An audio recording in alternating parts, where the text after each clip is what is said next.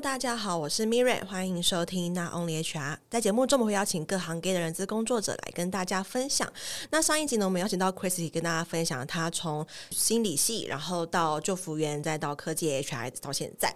那这集呢，想跟他聊聊，就是因为其实 Christy 他带过很多新人，就是做 recruit 的新人。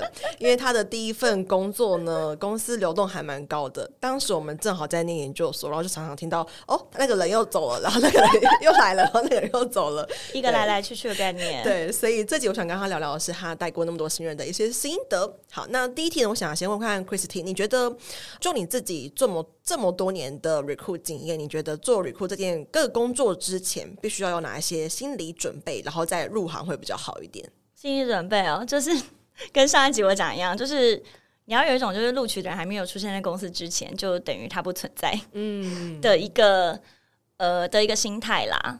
对，就是你要随时觉得说，哎，这个人有可能他有一些其他的机会，这不是诅咒自己，而是你要让自己跟单位主管都是要有一些备案。没错，对，就是我觉得会比较好，嗯，因为有时候单位可能其实真的很急，那可能等这个人他等了一个月，因为或许对方在职，就后来换来的是对方在报道的前一天告诉你说不来了，我不来了。对，可能还在十一点五十九分发了这封 email，对，那你该怎么办？如果你没有。备案等于说是你的招募的流程，你要再重新启动。那找一个人到真的能够聘用核心这些，可能也许都是需要，呃，我觉得至少需要三个礼拜，两个礼拜我觉得可能有点太快。对，特别是如果你要找有工作经验的人的话，嗯嗯，然后再来一个是。我觉得心脏要强了，因为有时候你可能打电话给对方要邀约，就是你可能会被拒绝，会被挂电话。你有遇过被挂电话的吗？有啊，就听到你公司名字就说哦，我没有兴趣，就挂电话。这么直接，这么直接。但是我也谢谢他的直接，哦，不会浪费彼此的时间。对对对，因为我觉得如果他真的也没有要呃真的想来，那我觉得也不要浪费双方的时间。嗯、对，但在那个被挂上电话的瞬间，就是你自己心里可能就是 你会。有点愣一下，但是你可能还是要马上就是打起精神，就是再看一下你的联络资讯。接下来你要再打给下一个。而且我觉得最害怕是因为有那个 Who's Call，哦，所以对对对，有时候你从公司打出去的时候，哦，然后他就会看到，然后有时候可能就你怎么打都没有人接，因为他就已经看到公司名称了。对，或者是他可能就把你设拒接之类的，有可能。嗯嗯，然后再来的话就是。我觉得招募工作它就是一个非常大量需要跟人沟通的一个工作，嗯，对，不管是跟求职者、跟单位主管、跟你自己的主管，或者是说呃，有时候可能在更高阶的主管，我觉得都有可能。所以就是你自己本身要是一个不怕一直跟人家讲话的一个人，嗯，对。如果说哎，你是一个你觉得你自己比较慢熟。对，那或许你可能要思考看看，说，诶，你是不是真的有想要做这份工作？我不是说慢熟不好，而是说有时候我们面试可能是会有一些时间上的限制，因为你还是要留比较多时间给单位主管嘛。那如果说你在这三四十分钟之内，你觉得你好像没有办法跟这个人。就是建立起一个比较愉悦的面试气氛，没错。对，那如果讲话感觉都是哎、欸、你一句，然后对方句点，然后你一句，然后对方也句点，我觉得这样其实就比较没有什么互动。嗯、对，所以我觉得可能在加入招募这个工作之前，就是要知道这份工作是蛮需要花你很多就是沟通上的时间、嗯。所以比如说把我一天的时间去做一些划分，我其实就是会花蛮多时间，就是在跟。单位主管沟通，或者是说，哎、欸，可能跟求职者这边做沟通，因为我也许一通电话，我如果要去做一些说服的动作，可能就会花我二三十分钟。嗯，对，嗯，所以我觉得就是沟通这件事情，真的是占这个工作很大很大的比例。嗯，我觉得刚刚听到第一点就是还蛮。还蛮实际的，就是要随时做好这个人，他基本上还没有到公司之前都不会来。因为我还记得我刚开始做人资的时候，大概前不知道第几个月吧，然后他是到当报道当天，大概早上七点才发简讯跟你说不来，哦、然后我想说都已经早上七点了，对，然后你你才没有来，就是自此之后就会知道说，嗯，对，就是不论给他多少钱，他可能不来，就还是都不来，有千千万万个理由都不会来。跟因为我还记得那个人，我特别有帮他争取到还蛮高的一个数字。字，至少是百万以上的数字，然后、哦、对还是没有来，就觉得都做到这样了，然后觉得哦，对，真的真的要做好这样子的心理准备，是嗯，没错。而且我觉得其实打电话这件事情，因为我自己其实刚开始我第一份人资工作的时候，我们是很大量在招业务，所以其实当时我们就像 call center 一样，随时都是戴耳机、耳麦在打电话，嗯、然后真的是每天大概你上班都一直在讲话、讲话、讲话、讲话、讲话、讲话、讲话，然后因为我是。从财务转到人资，然后我那时候真的深深觉得，我下班之后再也不想讲话了。没错，没错。我开门回到家的一瞬间，妈妈开始跟我讲话的时候，我都会说：“我先回房间一下。”后来我就跟我家人达成协议，就是：哎，我下班回家开门那瞬间，如果我还没讲话。先不要跟我讲话哦，就是一个默契。对对对对，因为你知道，你一回来，妈妈可能就会跟你讲说：“哎、欸，那个饭在哪？”哎、欸，那个怎么就会开始跟你有很多的话。但你可能工作上的情绪其实还没有消化完，嗯、就是你还没有启动那个居家模式。对，但是可能爸妈已经有很多话想要告诉你。可是我觉得，如果你模式还没调整好之前，如果就是我觉得这样蛮容易有冲突的。所以后来我们就是有达成一些协议，就是我下班回家。就是我还没讲话前，就是先不要理我这样子。对对对对对，提供给那个 大家参考。对对对，如果你在上班的时候已经讲很多话的话，那就是可以跟着家人讲这件事情，他们才不会误会你说你哪不我给他恭维，对什么脸怎么那么臭什么的，我又没欠你什么什么的。嗯嗯。而且我记得之前我开始当人质的时候，我看我看到一个统计是男生好像一天讲七千多字，然后女生一天讲六万多字。六万多是不是？然后我想说，天啊，女生一天讲六万多，那等于。如果我下班都想讲话，等于我上班已经讲了讲了快要六万多个字了。对，其实差不多啊。你面试一场大概半小时起跳，差不多。啊、然后你一天面三个人，大概就可以凑齐这样的数字。嗯，好，回家我要跟我爸妈讲这件事情，就是所以我下班回家不讲话，好像也蛮合理的。已经被上班的消耗掉了。没错。嗯、那因为其实刚刚我分享到说，我跟 Chris 念硕士的时候，同时也经历他他当时的人资部门新人一直来来去去，来来去去，就是他大概经历过十。个以上的新人就是的流动，那我蛮好奇，就你自己的观察，嗯、就是你觉得多数的新鲜人他们无法胜任从事招募这个工作的原因可能有哪一些，或是有什么样子的原因是他们的离职倾向，就是 push 他们离职的原因？OK，我觉得很多时候都是工作你做了之后才知道啊，原来是这个样子。对，对，那也许很多人对就是招募跟面试的想象都是，哎、欸，我就是跟这个人就是。呃，轻轻松松聊个天呐、啊，然后接着就给主管谈。嗯、但其实面试我们是带有目的性的聊天，对，对，求职者在听这一集嘛，我们是 带着有目的性的，就我们问的每一个问题都会是有意义的啦。嗯、除了前面那个闲聊说，哎、欸，今天天气蛮好，对，对对，哎、欸，你怎么来的也是目的啊？我想知道你通勤花多少时间？对，那所以其实我觉得很多工作都是你做了这才知道说啊，原来是这个样子。那呃，比如说在学校啊，比如说那什么气管系、人资所，也不会告诉你说，哎、欸，就是面试的时候要怎么面面，然后那些美嘎是什么，对，对，然后什么行为事例法，就也不会告诉你这些东西啊。所以我觉得很多时候都是做了才知道。然后，因为我觉得面试这件事情，就是你真的做了之后，你才知道哇。这么多细节要注意啊！从看履历，嗯、呃，你为什么要选这个人？是什么原因？对，你不要跟我说哦，因为他学校好，那那又怎样？对，就是你选了一个，哎，他的希望职称根本没有我们要的职务，超不 OK 的、啊。对，那到底是什么原因？嗯、对，所以觉得那些细节，其实他们刚开始要进入这个工作的时候，他们不知道啊，原来我从看履历就要看的这么的认真。嗯、我打电话给对方的时候。我要讲什么事情？嗯、那我在安排面试的时候，我要怎么安排？我我要怎样有目的性的，可以让对方就是赶快答应我的邀约？嗯，对，就是他其实这边都会有一些细节，然后到诶，可能真的开始，比如说好接待对方，对，就是到会议室要怎么，就是比如说你不能走太快啊，你知道求职者看不到你的车尾灯之类的，嗯，对，然后或是你请他到会议室坐的时候，因为会议室。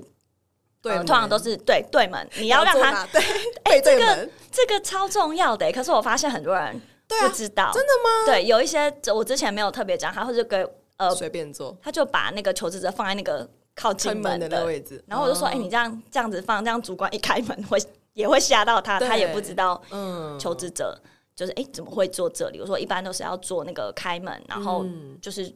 主管可以看得到的那个位置。位置对对对，哎，顺便告诉一些 小小配包。我觉得我的我的第一份人资工作对我的 recruit 的训练还蛮扎实，嗯嗯，所以其实小从电话的脚本，大从面试接待位置，然后因为其实我第一份工作当时的那个会议室是有。监视器的，哦，所以它会放在就是老板看到的地方。啊有，好，呀呀，告诉我是哪间公司。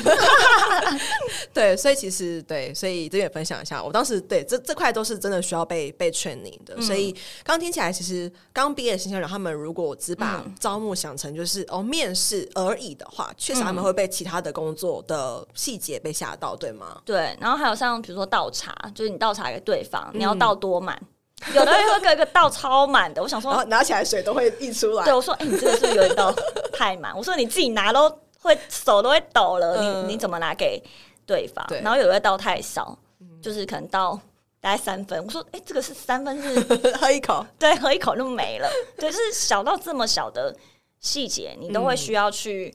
请他们留意，但是我觉得这合理啊，因为这个也是你生活上其实不会遇到的一些状况啊。嗯，嗯，因为其实像我自己，我在找我的 recruit 的伙伴的时候，嗯、我都会挑他一定是有工作经验，不一定要有招募经验。嗯，他可能是做过呃行销，做过会计，做过行政，哦、做过客服，就是要有工作经验。嗯、因为我自己我觉得做招募，他真的是。很吃跟人的互动能力。嗯，你如果没有招工经验没关系，但是你要知道怎么跟人做应对。嗯，就是这是一个江湖的能力。江湖的能力，你说江湖走跳的能力是不是？对对对，就是你至少在工作上，可能是危机问题解决，别人问你不知道，你在面试中你要怎么回答他？嗯，这如果你完全没有任何零工作经验的话，我觉得是会比较困难的。然后还有另外一个，就是我觉得就是那个面试的那个。适应的程度，因为有些人就是他没有办法，因为我是在科技业嘛，所以我们的人力的招募算是还蛮大量。因为有时候我们会面一些新鲜人，那我最高纪录是大概一天可以排七个，哇，就超紧绷的。我真的是那个面完之后，我那一天整个就瘫了，这样一天七个，真的也是蛮紧绷的。那有一些人他会觉得。他没有办法，就是适应这样子的一个模式，嗯、就是说，哎、欸，他可能每天就是要约到几个人，或者是说他一定要谈几个人，嗯，他觉得他没有办法适应这样子的状况，因为我们之前也有一些是别的产业来的，那他可能是做 full function，那后来可能想换产业，嗯、对，但后来来了科技业，发现，哎、欸，就是原来招募，对，专职的招募，就是他其实要做的东西，其实。蛮多的，而且说老实话，确实也会加班啦。他不是一个就真的可以哦，六点到就再见。嗯、因为有时候我可能联络求职者是下班后的时，对，有可能是比如说五点后，大家比较容易会接电话，嗯、我们可能就会在那个时候打，所以他势必就是会影响到你的下班时间。那有些人他不见得能够接受这些事情，而且有时候新鲜人他看嘛，虽然我们都会跟他讲说，哎、欸，那你。就可以下班了，可是他看他的 同事们都在，对，那下班，他不会不敢下班，可是他可能也会想说，哎、欸，那他未来工作是不是就是这个样子？哦、对，因为我们都叫他赶快下班，就我们自己都留到。就是大概八千 左右，对，那他自己是不是自己也会觉得有点怕怕的？嗯，我觉得是每个人在选择工作上，就是会考量的点会有点不一样啦。嗯，嗯，我觉得现在越来越多的公司，它确实会规范 recruiter 要一天面试多少的量，就让整个招募漏斗它的是数目是比较 rich 的。对，没错，转换下来筛下来，就是最后漏斗筛下来的人才会是足够因应。就是公司需要的一个人的缺口，对，所以我之前我第一份人资工作，我们也是有被要求要面到多少人，然后要用到多少人，就是这些都是有 KPI 在。如果本身你自己对于这样子有点业绩导向的，可能没办法接受的话，确实会不太适合从事 recruit 这个工作。对，而且我一刚开始就是被要求说，哎，可能要面试几个，或是说要约到几个，确实也会觉得。有一点压力，可是我会觉得说，也是因为这样子的一个压力，就是我现在在对于一些电访跟求职者的一些沟通上面，其实是顺畅很多。我刚开始做电访的时候，就我自己画了一个流程图，就是我是需要看的图去。我也是，对，我看脚本，而且我脚本摆在那边，然后照着他念，然后还要危机应对什么说服。没错没错，就哎、欸，就先打电话，哎、欸，请问是某某某吗？哎、欸，你现在方便讲电话，还要画那个是跟否。对对对对对对。没错，就是我会需要看那个东西去做我的电访。他刚开始讲话可能也会唰唰的，就是很抖这样。但我觉得也是因为那样子的训练，你电话打的够多，电访够多，然后你也开始对产业是比较了解的时候，我觉得很多时候就是求职者眼睛大，对，闭着眼睛打，没有，还是要看一下，不然电话等下打错怎么办？对，就是求职者也会知道说，哎，你感觉好像是不是那种就是。一般的 HR 就感觉你是对业界稍微有一点了解，我觉得有时候在这时候他就会愿意跟你分享更多。那最后或许他也许不适合我们的工作，或者是说可能他最后没有录取，或是有其他的一些原因。但我觉得这至少这个电访的关系，我们是保持的是好的。嗯嗯，对，没错，对，所以要给这边想要进入。招募领域的新鲜人呢，要有些心理准备。这个工作是有带有一点点的业务导向的，嗯、他们会不会被吓到？我觉得应该蛮有可能。那其实我很想知道，就是你自己带过这么多的新人，就是带过已经来来去去十几个的新人。嗯、那你就你的经验当中，到底要如何去 training 一个新进的新鲜人，成为一个好的 recruiter？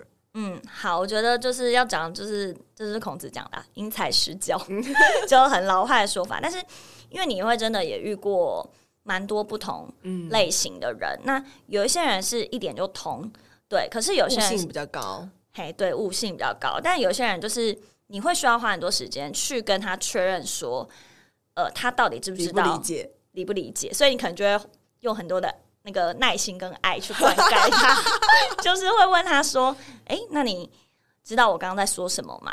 你可不可以说一遍？”就有些人真的是要用这样子的方式去引导他，因为他有的，因为有些我会发现他们会说：“嗯，好是。”可是我根本不知道他的害怕、欸，好是到底是到底是他真的知道，还是他其实不知道？他只是要应付你，所以他说：“嗯嗯，对，就是你根本不知道他后面代表 什么意思。”对，那后来我发现，就是有一些人，就是你真的必须要很明确的跟他说，就是请你告诉我，我刚就是跟你说的是有哪些事情，你需要在明天完成。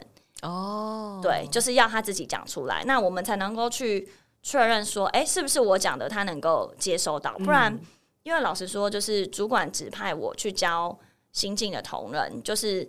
呃，我也会有压力嘛，因为主管会开给我进度。嗯，那如果说当这个人不在进度上，我也会有压力。所以我自己的方式是，新人要来之前，我会先跟主管确认说，他希望第一个礼拜可以达到什么样子的进度。嗯，那如果说，哎，这个人第一个礼拜其实表现都很 OK，可以就是加速的话，我也会跟主管讨论。那如果说，哎，好像有点慢，那怎么办？对，可能我就会再跟主管讨论说，呃，是不是有什么方式，或是说。是不是我们对这个人的定位，不要让他是直接可以，比如说，哎、欸，可能一个月后他就可以去面试，面是不是？他先帮我们做一些，嗯、因为我们可能那时候也要大量聘一些新鲜人，是不是？让他先帮我们打电话给这些，就是、嗯、因为新鲜人比较好约嘛，以就是有工作经验的人来说，嗯、那是不是可以请他先帮我们约这些人？就是先让他大量的练习，就是讲。电话这件事情，嗯嗯嗯嗯，就是要看每个人的状况跟习惯，再去做一些调整跟改变。但是说老实话，你要让他们真的就是真心热爱这个工作，我觉得这件事情我应该比较没有办法帮他们。就是他们要从就是工作经验当中去找到自己的成就感。但是，一般新鲜人来的话，我都会跟他说，就是这三个月我会协助你，就是可以。通过对通过试用期，因为一般大家都会害怕说没有办法度过试用期嘛，所以我会跟他说，我会尽我的能力去帮你，就是可以度过试用期，因为我其实就是他跟主管中间的桥梁嘛。对，因为有时候可能主管就是他不一定会直接告诉这个人说，哎，你要怎么改，他可能会告诉我，但我要想一下我要怎么去消化，然后让这个。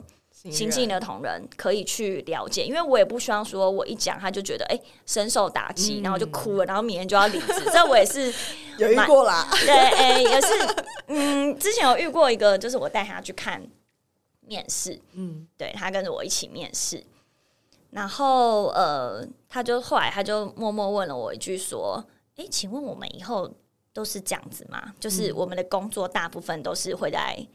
会议室，然后就是频繁的面试嘛。我说，嗯，基本上是。就后来隔天他就提离职了。他有说为什么吗？呃，我觉得这就跟他想要的不一样。嗯，对，因为也许他原本就是比较倾向是跟训练有关的。OK，对。但是因为我们公司毕竟也算是大嘛，那或许他可能觉得说，哎、嗯，可能他就先进来，那或许之后有机会可以调整部门内部这边调整。嗯、对，但是他可能想一下，发现他可能要先度过。前面一两年都在都在会议室里，都要就是比较大量的在做一些招募的工作。他可能觉得这个不是他嗯想要的，嗯嗯嗯，对，所以那时候也是感觉到有点措手不及。我想说，哎、欸，我跟他讲那句话到底是好还是 不好？但我也是说实话啊，嗯嗯嗯，对，确实就是。需要很频繁的进出会议室，然后如果你的办公室又稍大的话，你可能还要楼上楼下跑，哦，没错，没错，在摆平的同一层办公室跑来跑去，然后还要去装茶，是没错。我自己在训练新的 recruiter 的时候，我觉得真的最难的就是电访的技巧，还有在面谈的每一个应对，因为那都是很随机的，你没办法预期面试者会跟你讲什么，嗯，然后你也没办法去预期就是面试。找他提什么问题？但是我觉得我真的蛮幸运的是，我的第一份工作，我们会把每一封 call 都录下来哦。嗯、对，所以他们其实会挑打得比较好的 call，就放给新进的 recruiter 听。嗯，当时我进去的时候，我的学习的资源还蛮多，就我可以听到很多就是电话是前辈打的，然后面试者问了什么，那他怎么再回答这些问题，所以我可以很快去学习。但是我觉得，如果有些公司他没有这样子的 call center 系统的话，其实他就很难去学到真的电访的技巧。嗯，因为我觉得。不管是我自己会认为啦，就做招募，如果你电访做的不够好，我觉得你的面试应该也不会太好。对，因为其实他就是一个是看到人，一个 没看到没有看到人嘛。对，对，而且现在其实蛮多公司，他其实会希望就是招募先做第一轮的，对，嗯、先做电访，然后先记录一些资料。如果觉得合格，我们再约来现场。确实也是，我觉得也是让比较有效率，对，比较有效率。但是我其实有遇过有一些。HR 他比较多都是直接就发信，然后有时候罐头信，嗯、然后我还有遇过那种发信，然后把所有的他认为合适的求职者都放在那个 CC 里面，还是？那你看到 CC 吗？超妙的！我后我之前不知道，后来是因为有一个求职者他想要参加这个面试，然后回复所有人，Yes，他就 reply 哦，他可能觉得我们其他人可能 maybe 是主管还是什么的吧，认真认真。哪我那时候想说，哇，这也太雷了吧！这很不 OK，对，吓死我了，吓死我！我不能告诉你是哪一间，对对对，但是你有兴趣，我可以私下告诉你是哪一间。对，OK，就是我蛮认同，如果电访你没有到很自然，没有办法应对流畅的话，其实面试的时候也不会到太顺利。嗯，因为我觉得面试就是就像您刚刚讲的，就是。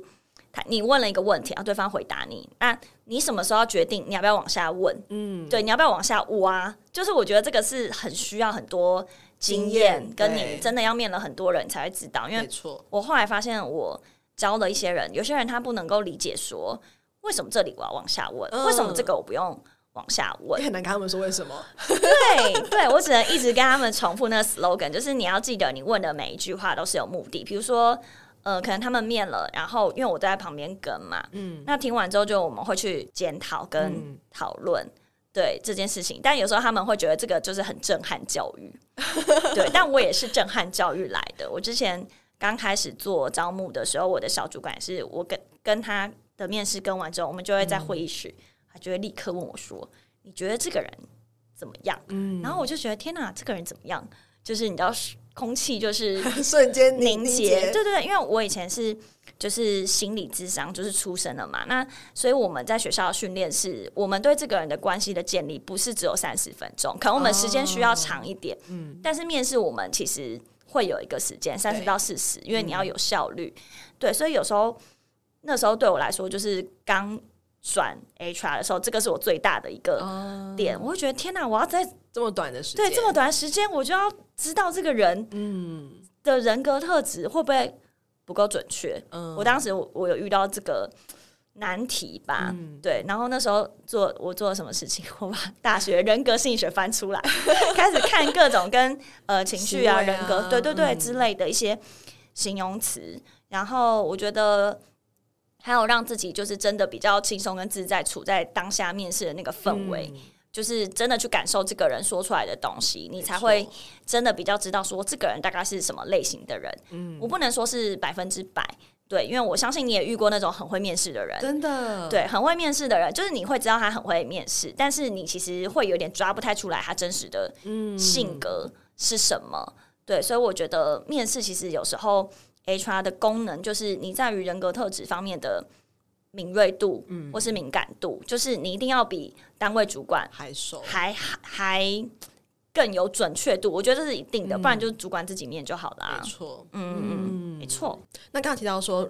Chrissy 他第一份工作，很多人离职。我觉得某部分的原因，可能是也是因为主管的，就是单单位的压力跟招募的压力。嗯、然后我我也蛮好奇，因为我自己认真觉得 Chrissy 他是我认识的 HR 里面抗压很高的一个。很高吗？你看，是我是最努的、啊，就是他都不会离职哎。第一份工作我都说，那就离职啊，你就你又不怕找不到工作，那你就离职啊。为什么你又不离职呢？然后他就是一直一直就是非常的。努力在他的工作上持续贡献，所以蛮好奇，就是在工作上遇到这些压力的时候，你会如何去排解或是面对它？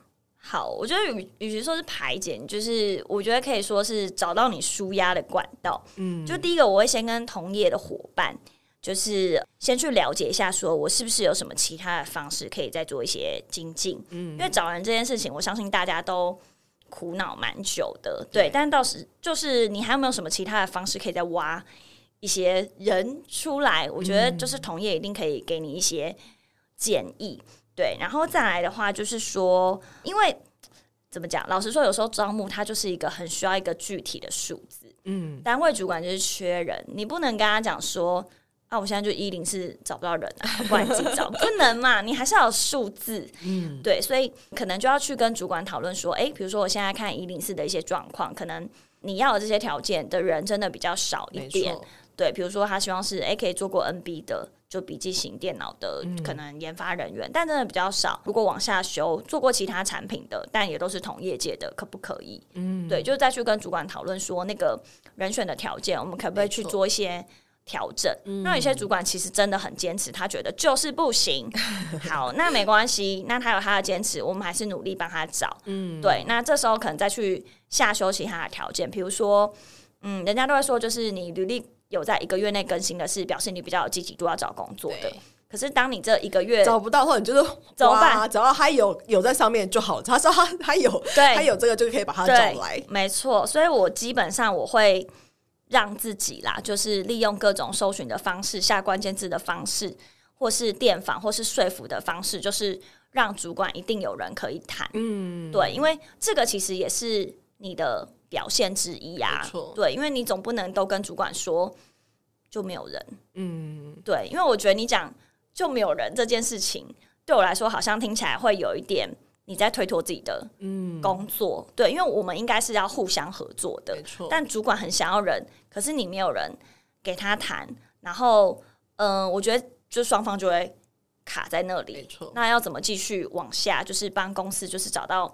合适的人应该怎么做？嗯、所以我觉得应该是随时跟主管这边就是保持一个良好的沟通的一个状态啦。嗯，嗯，大致上是这样。以前我在找软体工程师的时候，是大量大量找。那很多时候有一些罕见的语言，真的你、哦罕见哦、你全台湾，你就一打开，可能就是根本没有几个人。什么阿里云，就是一打开根本就没有几个人用用过，然后就只能去跟主管沟通说：“哎，那目前以这个搜寻量来看，可能大概就是只有这么多人。那如果我们放宽的话，可能人就哎突然变多喽。那有没有可能以这个专业下去找？因为我们、嗯、我们我自己很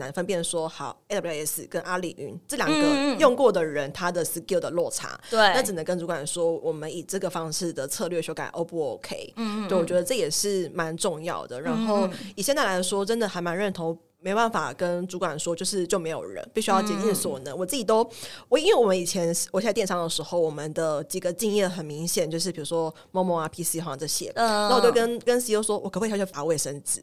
我都超想要去楼下发卫生纸，你知道吗？嗯、就是你真的你已经，他们可能没有离职意图，可是我们又没办法在 LinkedIn 上找到这些在职中的人，是然后就很想要去楼下发卫生纸来拓展整个找人的，嗯、所以对，真的是人资必须要竭尽所能去找到人来。对。Fit 组织的需求。没错，嗯，我也蛮好奇，就是你自己，因为像我已经是一个半路出来的 HR，然后我也是半路啊，半路出来，我是从人资又在又在离开人资领域的人。那面对这些压力，是什么样的原因支撑你持续在人资领域里面努力呢？嗯，我觉得第一个概念就是跟成就感有关系啦，就是。我觉得不管是在我第一份诶人资的工作，或是后来人资工作，就是一直都有得到还蛮不错的回馈。嗯、呃，包含我就是前阵子有回去我之前的第一份的那个 HR 工作的公司，嗯、对，也是蛮多，就是同事或者主管看到我都会说：“哎，那你什么时候要回来？”或者是说会跟我说，就是还是蛮想念，就是我帮他们找人跟合作的过程。嗯、然后我都觉得，哎，这些话听起来其实也是。蛮温暖的，因为你也知道，就是人就是来来去去，然后你都已经可能离开这间公司，可能已经快两年多了，嗯、然后还是有主管愿意想到你，或是说，哎，觉得说，哎，你当时的表现就是让他们觉得印象深刻，我觉得也是令令我觉得还蛮高兴的，嗯，对，嗯，然后再来的话，我觉得就是因为我我自己觉得我是一个成就感需求蛮高的一个人。对，就是我会竭尽所能的，希望可以在我的工作上获得很大的成就感。就没错，嗯，然后，所以，但是我有时候也会给我自己一些压力，比如说像我最近刚转换到新公司，然后我也会想要有一些表现，对，表现跟作为，但是我会告诉我自己，就是要慢慢来，嗯，就是心态上要慢慢来，因为我算是新加入这个。团队的，就是我不能因为我自己想要表现，就觉得说，哎、欸，我要立刻你知道大张旗鼓的改、嗯、改 A 改 B 改 C，对，因为这样就会回到我刚刚上一集讲的，就是我有很多满腔的东西想做，但是我有没有先思考到说适不适合这间公司的属性、嗯、这件事情？所以，嗯，我觉得我目前就是先熟悉公司的，就是呃整个公司的架构或是营运的一些。方式，然后跟过往是怎么样操作的，然后再来去评估看看，说，哎，以我自己会的东西，或是说我想学的东西，这些部分是不是可以跟公司这边去做一些调整？嗯嗯嗯，大概是这样。所以看起来面对这些压力，它可能是你的成就感不断的补给你，算是哦，会不会有点受虐？就是你知道，需要在一个高压的环境下就是工作，嗯，对，因为我现在的工时算是。蛮弹性，也比较可以准时下班。偶尔 哦，是恭喜是，可是偶尔也是会一种哎，啊，我就这样下班了吗？就有一种失落感。失落感，对对，因为我之前的工作都很忙，哎，职缺数可能就比较多一点，嗯，但现在这边是稍微呃轻松，嗯，稍微比较少一点，所以我其实我觉得我也还在适应这样子的方式，对，因为我觉得每间公司的面试的方式跟风格是真的不太。一样，那我觉得就是先以就是公司目前现有的架构先去做学习。那我觉得可以跟主管一起面试，其实也是一个不一样的感觉。就是我不一定要一天排很多个人面试，但是我觉得这个面试的品质它会是好的。好的，对对对，嗯，嗯，大概是这样子。我觉得今天这集真的非常适合，就是如果想要进入招募领域的话，真的是。很可以听，因为很可以很现实，是不是？他们会被吓跑，想说天哪！以 Christy 的经验来说，他真的遇过很多新鲜人。然后我自己其实在我第一份工作，当时我们的人资部门也是来来去去，很多人流动，嗯、大部分人都待不过超过两个月。两个月？对，因为我们当时是找那种可能业务性质，所以他们的流动跟被 reject 的几率是又更高的。也是。对，然后那个漏斗塞下的人又变得更少，所以就会变成会遇到更多的挫折吧。但我觉得这是。对，这是一个常态。如果我没有把它视为常态，真的很难去胜任这份工作。嗯嗯，好，今天非常谢谢 Chrissy 的分享，那我们下期见喽，拜拜，拜拜。没错，到了我们的工商时间，想跟大家分享，我在去年开了一堂线上课程，叫做《成为抢手的人资招募必修的招募漏斗数据思维》。那这中间其实，呃，我萃取了蛮多我过去在做招募很成功的一些原因，其中的一点就是从招募漏斗里面去找出一些魔鬼，因为往往细节都藏在魔鬼都 藏在细节里。OK，所以想跟大家分享这堂课，目前已经有大概将近一百五十位左右的学员加入，那也欢迎大家可以加入课程。然后，如果对课程有更多的兴趣的话，可以在我们的节目资讯栏找到链接，可以点进去做进一步的了解哦。拜拜。